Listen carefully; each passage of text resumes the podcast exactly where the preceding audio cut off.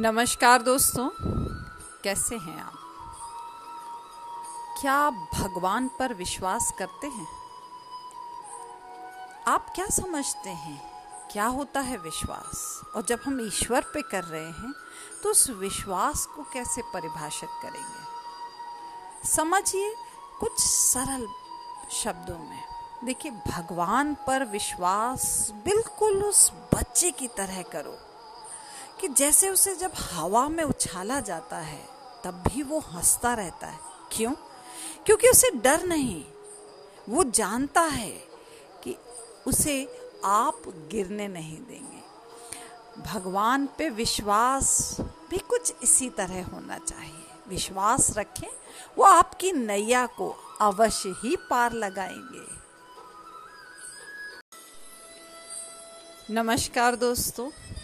कैसे हैं आप? आप क्या समझते हैं? बदलाव क्या है? देखिए, विचारों को पढ़कर या आप मेरे विचारों को सुन रहे हैं, बदलाव नहीं आता। मेरा मानना है कि पढ़ने और सुनने से मात्र बदलाव नहीं आता, बल्कि इन विचारों पर चलकर बदलाव आता है।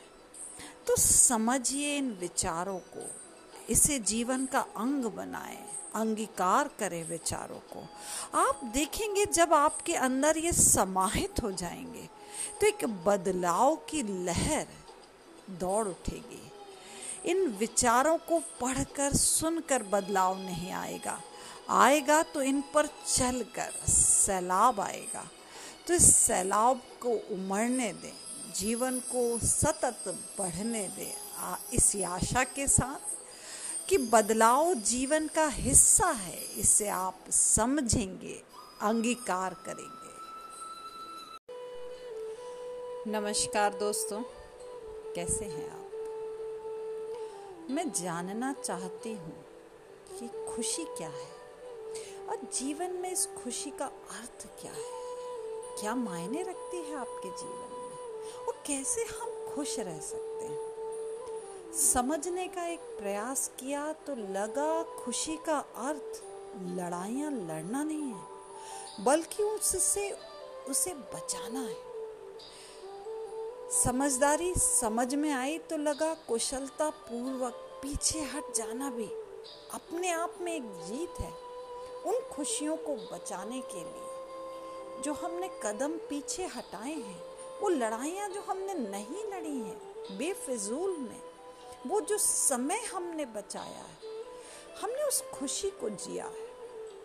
देखिए, जब कभी भी मैं देखती हूँ, किसी को हँसते हुए तो यकीन आ जाता है कि खुशियों का जो ताल्लुक है, वो दौलत से नहीं होता। कैसे? भाई, जिसका मन मस्त, उसके पास समस्त। कितनी बड़ी बात है। आप खुश हैं तो आपके पास हर खुशी है। खुशियों की वो दौलत है आपके पास। इस दौलत को बेशुमार उपयोग कीजिए। ये खर्च जितनी करेंगे, बढ़ती चली जाती है। मायने समझिए इस खुशी के। इस अर्थ पे गौर फरमाइए। बेफिजूल का समय उन लड़ाइयों में व्यर्थ ना करें। मुस्कुराएँ, ये दौलत आपकी है।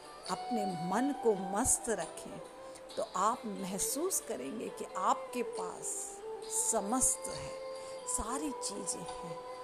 तो इसी आशा के साथ खुशियों के नए दौर को आमंत्रित करते हुए, जीवन को प्रफुल्लित करते हुए जिए। धन्यवाद।